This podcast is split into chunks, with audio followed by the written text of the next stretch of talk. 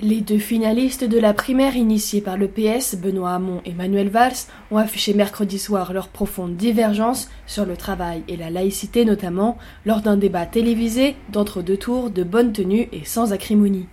Pendant deux heures, les deux hommes ont défendu pied à pied leur vision de la gauche, tout en ayant visiblement à cœur, après les joutes violentes de ces derniers jours, de ne pas donner le sentiment d'incarner de gauche irréconciliable. Et tous deux sont tombés d'accord face à l'affaire d'emploi, présumé fictif, qui vise l'épouse du candidat de la droite François Fillon, pour proposer d'interdire l'emploi par un parlementaire d'un parent proche. Le débat a tourné à l'avantage de M. Hamon, si l'on en croit un sondage ELA pour BFM TV, réalisé auprès de 1215 téléspectateurs et publié aussitôt après. 60% ont jugé le député de Trappes plus convaincant que son rival, 37%.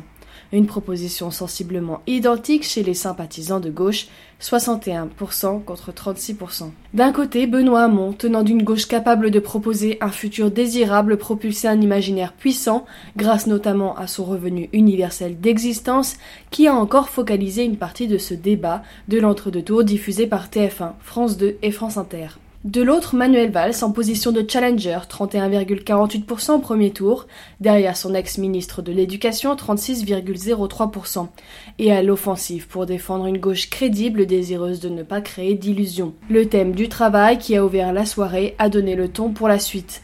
Je ne veux plus d'une vision disant au fond le travail disparaît, on s'y résout et après tout on partage, a lancé Monsieur Valls dès les premières minutes, accusant son adversaire de porter un message de découragement et d'abdiction sur le chômage avec sa proposition d'un revenu universel tout en reconnaissant sa cohérence.